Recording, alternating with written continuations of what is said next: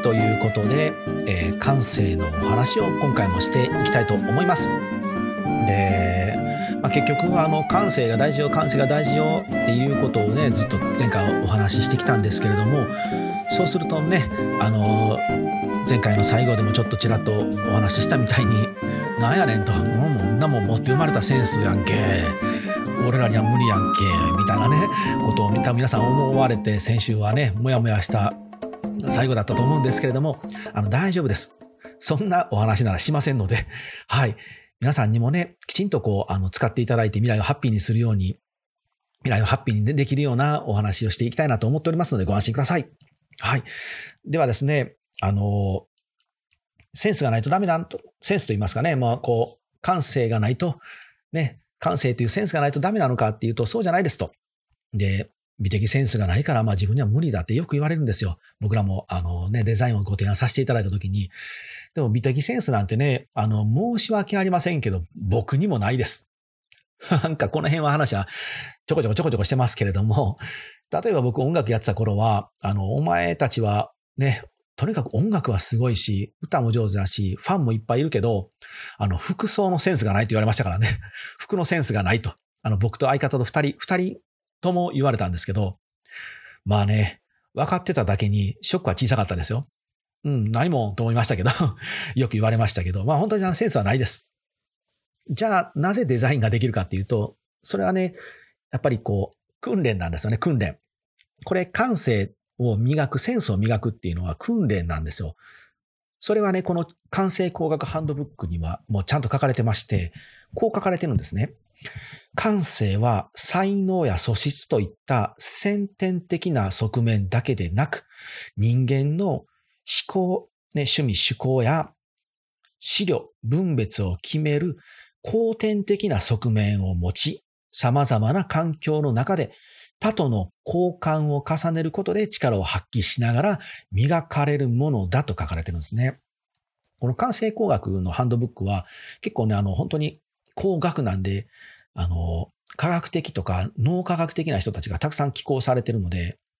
そういう人たちがこう言ってるんですよね。だから、もうあの、皆さん、信じましょう。大丈夫です。間違いないです。で、僕もこうも、こういうふうに思ってます。あの、多分ね、経験だと思うんですよ。僕みたいなセンスのない人間が、そもそもデザインができるって、やっぱり僕も最初思わなかったですね。だからね、あの音楽を諦めた時はね、結構途方に暮れたんですよ。音楽やって体を壊して和歌山に帰っていた時に、いや、どうしようかなと思って、あの、して商品も買わない、服のセンスもない、で、色にも興味ない、で、女の子にもモテないみたいな僕がこれ帰ってきて音楽なくなったけど何の仕事できるんかなと思って、でもまあ絵を描くのは好きやったけども、絵を描くのが好きとセンスがあるって全く違うもんなので、だからデザインね、なんかできるかなと思いながらでもデザイン事務所に就職して磨いていきました。で、たくさんの案件に触れたり、たくさんの人たちと交流して、交換ですね。交わる感覚と書くんですけど、だから交流をして、ね、ただただわーっと触れ合うだけじゃなくて、交わって感じないとダメなんですね。交換を重ねることで力を発揮ながら磨かれるものなんです。ね、だから感性とか直感っていうのはすごくこれからのビジネスに大事ですと。いろんなね、多分本、書籍も出てますし、最近本当直感とか感性大事よって言われ始めると思うんですけれども、これは持って生まれたものではなくて、あくまで磨かれたものだと思ってください。ですので、こう結論から言うと、感性を磨くということは、たくさんのものとか商品とかサービスとか、あと、たくさんの人に触れて、交わって感じてくださいということですね。人生とかビジネスって、やっぱりこうね、いろいろとこう選択をして、ね、選択を迫られて、これだ、こっちだ、あっちの道だ、こっちの道だと選んでいくことは、ね、選ばなきゃいけないシーンがもうたくさんあるというか、もう日常茶飯事だと思うんですけれども、そんな場面で、よし、こっちだって、ね、選んでいくのは、うんと考えて、いや、ちょっと、あの、一年待ってくださいってわけにいかないじゃないですか。もうね、その場その場でパッパッと決めていかなきゃいけないので、これはやっぱ直感とか感性が大事なんですよ。でもこれは、持って生まれたものではなくてしつこいですけれども、いろんなものに触れて交換してきて磨いてきたものがあるからこそそれが選べるんだと思うんですね。あ、こっちが心がフィットするなって思う方を選んでいくには、やっぱり知見、自分たちのね、知識や経験、知見を増やしていくしかないんだと思うんですね。だから皆さん大丈夫ですよ。持って生まれたセンスなんて、まあもちろんね、持って生まれたセンスがある人の方がね、強いかもしれませんけれども、でも大事なのは交換していくことですね。交換を重ねていくこと。交換ってあの、物々交換ちゃいますよ。しつこいですけど、交わって感じることですね。交わって感じる機会を増やしていくっていうのが大事です。で、それは、じゃあ、ね、どうしたらいいのかっていうと、ここは簡単だと思うんですよ。あの、皆さんお買い物に行くでしょ？物を買いに行きますよね。今日も多分この後ね、買い出しに行くと思うんですけれども、その時に皆さん何を見てますか？もうこのアグレザを聞いていただいているね、長い長いリスナーの方であれば、もしかしたらもう売り場に行ったら、商品のパッケージをね、じっくり見たりとか、商品の売り場の構成を見たりとか、いろいろされて買い物をされている方もいらっしゃるかもしれませんけど、やっぱりね、あ、今日の晩ご飯は何しようとかね、どんな服買いに行こうかなとかって言って言うと、物と値段と、あ、これいいなと思って買って帰ってくるだけになってると思うんですけれども、商品の売り場を見て、ああ、これはこういう理由で作ったのかもしれないな、とかっていうのをね、増やしていったり、もちろん美術館に行って絵を見ることも大事ですし、映画を見るっていうのも大事です。でも映画を見ても、ああ、なんかおもろかったな、ではなくて、なぜ監督はこのシーンをこのカットで見せようと思ったのかな、ぐらいまで考えてもらえたら交換していくと思うんですね。大事なのは五感をフル活用して経験していくということが大事なんですよ。なので、こう、単なるね、本を読んで勉強しましたっていうだけじゃ僕ダメだと思うんですよ。その本を読むとかっていうのも大事ですけれども、読んだら使ってください。このアグデさんもそうですよ。皆さん聞いていただくのももうすごくいいことですし、どんどん聞いてもらって、あの、あ、できればね、どんどんあの、お仲間にこのアグデサってのあるよってどんどん広めてくださいね。何を言ってんだまあ、あの、宣伝しとこう。どんどん広げてくださいね。で、そのアグデサをね、聞くっていうことも大事ですし、でもそれ聞いて、ああ、面白かったな、で終わるのももちろんね、あの、聞かなかった時よりもプラスにはなってると思うんですけれども、使ってください。実践が大事です。実践してもらうのがすごく僕は大事だと思っております。僕結構ね、そのタイプなんですよ。本を読むで、勉強したら速攻使いたいんですよ。なんなら使いたいから本を読むんですよね。だからこう逆なんですよね。本を読むのが好きなんじゃなくて、本なんて読むのめんどくさいじゃないですか。僕めちゃくちゃ本を読むの嫌いなんですよ。なぜ読むかっていうと、使いたいから読むんですよ。だから僕、本を読んだら速攻使ってみるんですよ。あのもう、あれと一緒ですよ。あの、皆さんね、最近あれか、あの、スイッチのゲームとか買っても説明書が入ってないですけどね、昔はね、あの、ファミコンとかスーパーファミコンとか、いつの時代の話ですけど、ね、お父ちゃんお母ちゃんに買ってもらったらですね、やったーってなって、でもね、お金買ってもらったら、もうそれはあんたって、誠って、家帰ってから開けやって言われるんですけど、んなもんもう待てないじゃないですか。新しいおもちゃ買ってもらったら、もう速攻その場で開けて説明書を熟読するみたいなね。あの感覚ですよ。もう手に入れたら速攻で使いたいんですよね。だから僕結構速攻で使うタイプなんですけど、だからまず、脱線してましたね。だからまずは、あの、やってみる。で、やった結果、なんやねん、全然あかんかったやんかっていうのも大事です。じゃあなぜあかんかったのかなっていうので次に切り返せますし、でもちろんね、やった結果、あ、やっぱり効果があるんだっていうのもね、とても一番素晴らしいことです。大事ですけど、それが、こう、経験として積み重なっていくと、ある重要な局面が来た時に直感として働くんですね。これが感性とセンスなんですね。ね。だからこそ経験して使っていくしか五感をフル活用でするしかないんですよ。なので僕結構アグレザで、あの、売り場見てくださいねとかね、結構喋ってると思うんですけど、そういう目で売り場を見た人は何人いらっしゃいますか？試してくださいね。実践してくださいね。ね、本当に。そうすると全然違うようになります。本当に今日からでも、今日だけでもいいですけど、ね、ご飯、晩ご飯買いに行くときにちょっとね、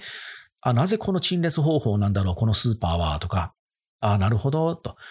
貝割れってこんな置き方してるんだ、とかね。あ、キュウリってこう並べてるんだ、とか。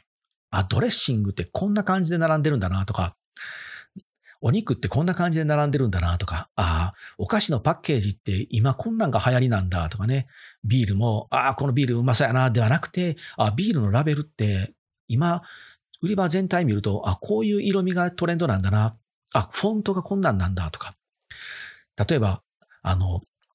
糖質ゼロのビール最近出始めてると思うんですけど、あれを見た瞬間に、あれ？なんか発泡酒っぽいなとか、ビールなの？発泡酒なの？どっちやねん？わかりづらいわ。って思った瞬間に、なぜわかりづらいんだろうとか、なぜ発泡酒っぽいと思ったんだろうとかね、そんな見方をしていって、その積み重ね、それが手に取って売り場で見るっていうことは五感をフル活用してますので、そうすると、ね、交わる、交わり感覚、交換を鍛えていって、磨かれていく結果になって、大事な局面で直感として、センスとして、感性として働きますので。いや、今ここ辺の下り熱かったな、俺。皆さん大丈夫ですか？めちゃくちゃ鬱陶しいやつになってましたけど、いや、でもほんまこれが大事なんですよ。まあそうやってまあこういろいろなものを手にしてね、手に取って、ね、確認したりとか、あとまあ購入して使ってみる。買って食べてみるってことを大事にしてほしいですね。どこかでもお話ししましたけど、例えばみかんの農家さんであれば、よそのみかん、皆さん周りが作ってるみかんってちゃんと食べてますか？チェックして。もう日用品の世界では絶対しますよ。他社サンプルっていう形で皆さんめちゃくちゃ買い買いますからね。他社サンプル。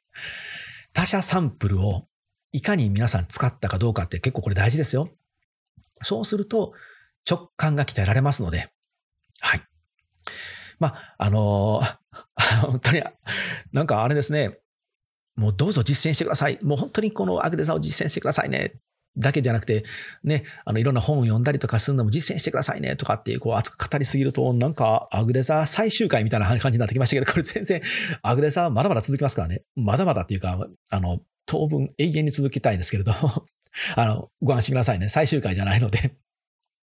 ちょっと我に帰りますね。はいちょっとお茶飲もう。はい、お茶飲みました。ちょっと落ち着きますね。まあ、あの、僕がまあお伝えしたことをこう踏まえてですね、こう売り場を見たり本を読んだり、いろいろと勉強、勉強というかね、あの、いろいろとこう知見を増やして、経験を増やして、交換を磨い、増やしてね、磨いていってもらいたいなと思うわけですね。はい。なのでこう、感性っていうのは、実はこう、ね、これが綺麗ですとか、これがかっこいいですとか、これがおしゃれですとかっていうふうにして教え込まれるものではないんですよ。もう本当経験の積み重ねなので、だからこそ、お一人お一人の独自性が出るんですよ。だって僕が経験してきたことはもう僕だけしか持っていないものなんですよ。で皆さんもそうです。皆さんが経験したことは皆さんしか持っていないものなんです。それが感性となってセンスになるので、ね、論理的、ロジカルに勉強してきたブランディングやマーケティングっていうのは、大体こう、ほぼほぼね、力が、パワーが拮抗するんです。同じになるんですね。そこから独自性を出すには、皆さんが経験してきた、きた、ここの部分しかないんですよ。なので僕らがヒアリング、デザイン作るとき、ヒアリングするときに、皆さんのアイデンティティに土足で踏み込んでいくんですよね。あなたってどんな人ですかみたいなことをね、掘り葉掘り聞くのはここなんですよね。あ、また熱くなってるな。お茶飲んだけど熱いですね。はい。でもこれが大事なんですよね。ここが独自性になるので、今まで皆さんアグデザを勉強してきていただいた。ね、このアグデザを聞いていただいたことで、聞かなかった人よりも聞いていただいた皆さんの方が、やっぱり一歩頭は出ます。でも、僕がお話ししているブランディングやマーケティングとか、僕がずっとあの培ってきた経験の中で、こうやってデザイン作ったらいいんだろうとか、こうやって売ったらいいんだろうっていうようなものっていうのは、ある程度やっぱり世の中で溢れている情報とほぼ変わりはありません。なんなら、ブランディングやマーケティングの専門の大学の先生とかのがもっともっと上ですからね。で、そうなっていた時にパワーがね、拮抗するので、抜けるのは皆さんの生きてきた、交換して磨いてきた感性やセンスの部分だけしか独自性は出せないので、もう同じことばっかり言ってるな。同じことばっかり言ってますけど、ここが大事なんですというお話ですね。ね。まあ、あの、まあでもだからって言って、やっぱりでもその持って生まれたセンスっていうのもやっぱり大事なんちゃうんっていう方もいらっしゃると思うんですけれども、まあこれもね、あの否定はしません。持って生まれたセンス、その可愛いとかかっこいいとかっていうものを敏感に感じ取って上手に再現する能力っていうのはやっぱ高い人います。うん、あのデザイナーさんの中でもすごくなんかね、あの、今っぽいな、おしゃれでめっちゃ今っぽいなとか、あ、かっちょいいな、今っぽいなっていうのを上手にね、作る人いるんですよ。僕ね、実は結構それ苦手なんですよ。あの、あ、今こんなん流行ってるなとか、今これがおしゃれと言われてるんだなと思うと、なんかそこから外したくなるんですよね。なんか今だけやん、みたいな、ちょっとこう、あの、ね、ハスにかまるというか、ちょっとなんかひねった感じになるんですけれども、そういうのをこう上手に発揮したり、上手に今は、これが今流行ってるんだなって、こう、ピックアップの能力の高い人もいると思うんです。そういう人も否定しませんけれども、これもね、経験でカバーできることですので、はい。あ、全然ちょっと話あれですけれども、まあその持って生まれたセンスという部分で少し触れると、あの、皆さん共感覚ってご存知ですか？あの、まあ例えばこう音楽を聴いたときに、その曲に色が見えたりしません？例えばこの今アグデザで流れてるこの、あの、本、本文といいますか、この本題に入った時に流れてるこのメインビジュアル、メインビジュアルじゃメイン BGM、M、メイン BGM のこの音楽、今これ流れてますよね。ちょっとこのジャジーな感じ、この音楽。これって何色に見えますか？でちなみに、あの、アグレザ、エンディングトークでは音楽を変えてるんですけど、あれも結構ジャジーな感じなんですけど、あの曲も何色に見えますか？ちょっとかけてみましょうか。は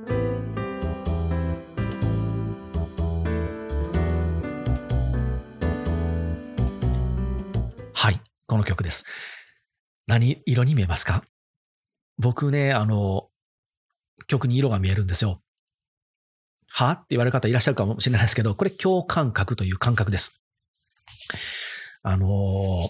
ちなみにこのメイン、メインビジュアル、また見たメイン BGM、メイン BGM の、あの、色は僕は黄色です。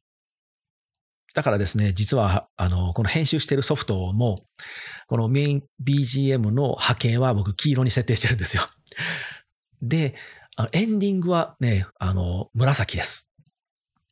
なんかね、これ理由を聞かれてもね、わからないんですよね。もうそう見えるってだけなんでね。で、僕が好きな、あの、チャゲアンダスカですね。チャゲアスで、あの、not at all っていう曲があるんですよ。ならろうって発音するんですけど、俺はまだまだ、まだまだ大丈夫だ、まだまだできるよっていう曲なんですけど、Not at all は僕ね、薄いね、ブルーなんですよね。Not at all がこう収録されてるアルバムは、アルバムジャケットはね、確かね、これ黄色やったと思うんですけど、アルバムジャケットは黄色なんですけど、僕が聴くあの Not at all の曲はブルーなんですよ。あ、皆さん、アルバムってわかります？最近あれですよね、CD とかって買わなくなりましたもんね。昔はね、そのね、CD アルバムってのがあって、そこからシングルカット。あ、もうあかん、また脱線してるわ、もうやめとこう。はい。だから僕結構あの、その曲に色も見えますし、あとはあの、数字。数字にも僕色が見えるんですよ。たと、ちなみに僕2っていう数字が好きなんですけど、ね、よく言ってるんですけど、2が好きで、僕2はね、シアンあのブルーですね。うちのあの針混ぜと同じようなカラーの、あの、あのブルーなんですけど、2はね、あの色してるんですよ。でちなみに3はね、白っぽい、薄い白っぽい黄色ですね。とかね、こういったものっていうのは、あの、ま、備わったもの、備わってるというかね、実はこの共感覚っていうのは、どうやらあの、遺伝子が欠如してるらしいんですよ。足らないんですって。だからま、備わってるっていうのはまあ、ちょっと正しい言い方かもどうかあれなんですけど、まあまあ、あのね、デザインするにデザイナーとしては、まあまあ、あの、使える能力になってるかもしれませんので、まあ、そういうものも、あ、る人もない人もいると思いますし、あ、ちなみにあの、共感覚っていうのは、あの大体ね、2000人から2500人に1人ぐらいいるらしくて、ただこれね、最近その、あの学問として分かってきたらしいんですけれども、あの、個人差があるんですけども、ほぼほぼね、全員が緩やかに持ってるみたいですよ。だから、あの、例えば、赤とかオレンジを見たら温かみとか感じるでしょ？多分あれも赤、赤色なんで、赤の色なんで別に暖かくないんですよ。でも、赤の色見たら暖かいという感覚に、高感覚なので、だから強感覚なので、感覚が共鳴するんですよね。だからこう多分、こう、なんていうの、神経の、神経のこう伝達の信号がこう違うところに行くんですかね。じゃ適当に言ってるから、あの、全然本当に適当に言ってますよ。僕はって思ってるだけなんで、ほっといてくださいね。なのでまあ、皆さん少しはあるみたいなんですけど、僕みたいに本当に異常になんかあれはこれに見えるとか、これはあれだに感じるとかっていうのは多分ないと思うんですけど、まあそういうものも持ってる人もいるので、何の話だったっけ？あ、そう持って生まれたセンスや。センスを持って生まれた人もいるかもしれませんけど、だからといってね、あの、ね、感性とか感覚、あのセンスとかっていうのは俺にはないから無理だと思わないでほしいですけどね。はい。あの、絵を描く人、上手に上手にね、うまい、めちゃくちゃうまい絵を描く人見て、うわセンスあるわって皆さん言うと思うんですけど、あれもセンスじゃないですよ。あれは、絵を描く人の努力です。うまい絵を描けるようになるためにどれだけ努力したかなので、センスでは描けないです。なので、あの、うまい絵を見てセンスあるわとか、上手に描くね、うまいね、センスあるね、絵完成してるわっていうのは言わないようにしてくださいね、皆さんね。それ間違ってますからね。はい。本当のセンスっていうのは、見た対象物をどのように紙の上に再現すれば、ものの本質を捉えることができるかなっていうことを考えられる能力なんですね。だからこそ、やっぱ経験なんですよ。つまり、例えばリンゴ。リンゴを、絵を描き、リンゴの絵を描きますってなった時に、ただ見たままそのまま写実的に描く。写真のように描くっていうのは努力でなんとかなるんですけど、このリンゴを、例えば甘くて美味しそうだなって描くためには、どういう色使いがいいか、どういうフォルムがいいか、どういう構図がいいか、あと対象物、何と一緒に描いたら甘そうに見えるかとかっていろいろ考えていって、あ、じゃあこうやって組み立てたらこのリンゴは美味しそうに甘そうに見えるなというふうにして、チョイスしていける能力が感性であったりセンスなんですね。つまり、やっぱり経験をしていかないとそれって備わらないですよね。ここが大事なんですね。なので、こう、自分たちもアートの能力がないわとか、美術とかアートっていうのはとっつきにくいなと思うんじゃなくてですね、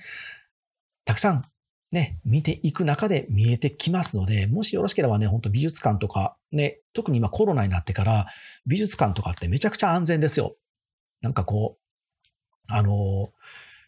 入場制限か。人数制限もしてますので、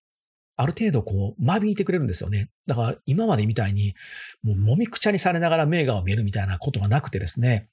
ある程度この時間とこの時間は何人って決まってるので、すごくゆっくり見えますし、でそもそももともとね、ぺちゃくちゃ喋らない空間なので、飛沫もないから、コロナの心配が全くないんですよ。でこんな素敵な空間ないので、ももしよろしければね、皆さん、あの、なかなかちょっとこう、社会情勢不安になると、名画が海外から来づらいので、ね、あれですけれども、全然こう、無名の作品とかでもやっぱりグッと感じるものとかもあったりしますので、ぜひね、皆さん都道府県ごとに必ず美術館はあると思いますので、また脱線してるな。はい。まあまあ、あの、その、皆さんね、その、美術館行かなくても、ちょっと日常のお買い物、買い物に行った時に売り場を少し、そういった目で見てもらうだけでも、磨かれていきますので、ぜひね、試してもらいたいなと思っております。さあ、長々とですね、前編後編で、あの、思わず、あの、2週にわたってしまいましたけれども、語ってまいりましたけども、そろそろランニングしていきましょうか。ね、あの、まあ、ビジネスっていうのは本当にあの、こ答えがないんですよね。もう僕たちもこれ偉そうにこのアグレザーを作って喋ってますけど、これが僕たちは、ね、全ての答えだと思ってません。なんならもう本当に多分片鱗の片鱗のもう、ね、風が吹いたら飛ぶような答えしか僕らは提案、ね、できてないと思ってるんです。でも、トライしていってエラーを、ね、見つけていくしかないので、そういった時にトライするために、よし、この方法でやってみようっていう風にしてピックアップしてチョイスできるように、乗り越えていけるように、感性、センスっていうのを皆さん磨いていってもらいたいなと思っております。本当にね、こう、論理的だけでは答えが出ない。それをこう突破してブレイクスルーして突き抜けていくには感性センスっていうのは絶対大事になってきております。来ておりますと言いますか、もう大事ですと、ね、今までずっと大事ですので、まあ、ようやくこのアグレザでもこのテーマをね、扱えるようになってきましたので、いよいよまシーズン3っていうものをね、もうすぐ迎えようとさ、ね、しておりますので、まあ、おりますのでって僕は勝手に言っただけなんですけど、シーズン3にしたいなと思っておりますので、こういう、ね、今まではちょっとあの後回しにしてきました、こういう部分も、今回のような感性というような部分も、ポツポツとシーズン3で触れていきたいなと思っておりますので、ね、またよろしくお願いします。本当これからはね、あの、性能が優れてるとか、機能性が高いとかっていうだけでは売れないとか、あと価格が安いとかっていうだけでは売れないっていう時代ですね。特にあの、僕は農業ウィークに出展していつも思うんですけれども、もうテクノロジーの発展がえぐいですね。もう出展の回数を重ねるごとにどんどんすごくなっていきますので、そうすると、ね、今まで、ね、高額で使えなかったテクノロジーもどんどんコモディティ化していってみんなが使えるようになればまた生産能力が全員が上がってみんながまた同じようなものを作れる時代になってくるとね結局価格で勝負もできなくなってね独自性もないっていう時代がまた来ますのでこれの繰り返しなんですよね世の中っていうのは。ね、歴史っていうのもそうなんですけど繰り返しなんですよだからこそ自分たちの感性とかセンスで突き抜ける独自性っていうのを出していかないとダメだと思っております。最後ですけども、本当繰り返しですけれども、日々の中で様々なこう選択、意思決定を行って暮らしているので、少しでもいいな、良いなと思える意思決定をしていきたいと僕は思ってるんですね。なので皆さんにもそうしていってもらいたいので、感性とかセンスっていうのを磨いていってもらいたいなと思っております。ね、まあ、ただ闇雲にこう、ものを皆さんね、何でもかんでも見て使えますよって言ってるんじゃないですよ。僕が結構ね大事にしてるポイントがありましてこれ最後に皆さんにと共有したいんですけど僕が大事にしている心のフィット感は美しいなと思うものあと、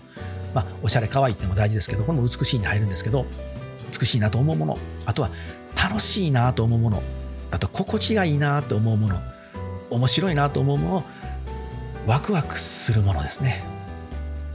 それが僕が心フィットするのでそういうものを選んで触れて交換をして磨いていっております。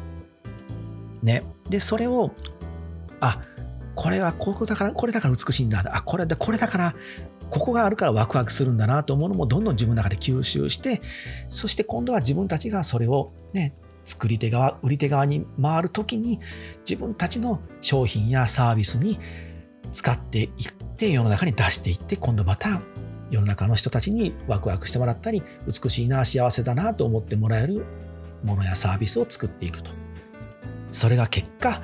飽きない商売になり皆さんの幸せにもなるという感じですね。はい。長々と喋ってまいりましたがいかがだったでしょうか？感性ですね。今回はま感性まあまあセンスという部分もちょっとね後半入ってきましたけれども感性ということでお話をしてまいりました。なかなかこうちょっとつかみどころがない難しい内容だったかもしれませんけれども、ぜひね、あの、一緒に、僕もそうですけど、僕毎日毎日ね、なるべく磨くようにしてますので、皆さんも磨いていっていただけたらなと思っております。では最後にですね、えっと、今回感性のをネタに喋りたいなと思ってですね、かつて読んだ本を山ほど引っ張り出してきたです。結果ですね、今ここの収録中にも山ほど今積んであるんですけど、ちょっと待ってくださいね。これ、この中からご紹介できそうなやつを、まあ、あんまりなんかめちゃくちゃ有名なやつはね、もう皆さんも読んでいらっしゃる方もあのいるので、まあ、ええかなとは思うんですけど、えー、っと、ね、ファストスローとかね、ダニエル・カールマンとか、この辺はもうなんか皆さん読んでるでしょうし、うんと、